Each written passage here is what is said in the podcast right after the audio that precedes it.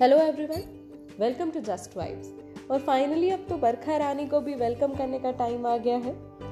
एक बार ना मैंने किसी बड़े से सुना था और मुझे थोड़ा बहुत कहीं ना कहीं सही लगा था, जो मुझे आज भी याद है कि ये जो आजकल की तुम्हारी कविताएँ हैं ना, ये भी एक कारण है कि बारिश अब कम होने लगी है। मैंने बड़े कौतुक से पूछा कि अरे कैसे? तो उन्होंने कहा, एक हमारा जमाना था। हम कहते थे, काले मेघा पानी दे पानी दे, गुड़धानी दे। और तुम लोग? तुम लोग कहते हो कि rain rain, go away, come again another day? भाई, तुम इतनी बार कुछ बोलोगे तो कहीं ना कहीं प्रकृति पे भी असर होता है ना? प्रकृति हमें सुनती है। तो सुनने में बड़ा अजीब भी लगा, पर इंटरेस्टिंग फैक्ट है, मुझे लॉजिकल लगा। एनीवेज आज की कविता जो मैं आपके साथ शेयर कर रही हूँ, वो है संगम, बरखा रानी और पुरानी यादों का। कविता है बरखा और यादें।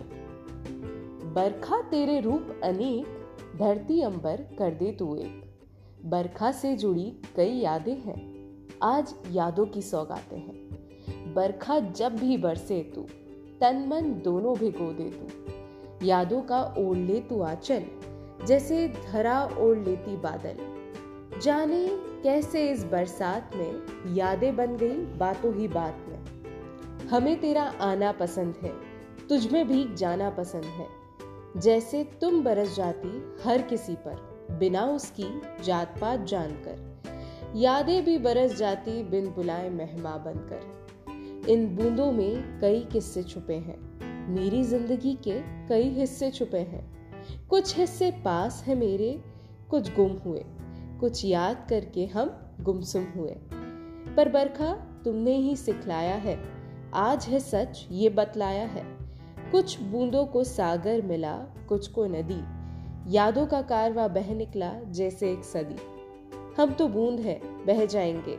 नदी या सागर में मिल जाएँगे। कभी बादल तो कभी आँखों से बरस जाएँगे, तेरे जल की तरह यादों को भी सहेजते जाएँगे। तुम बिन थके बरसती रहो बरखा, प्रकृति को नव जीवन देती रहो बरखा। और इसी इसी आशा के साथ कि बरखा इस बार भरपूर बरसेगी और हमें नवजीवन देती रहेगी। Listen like and subscribe just vibes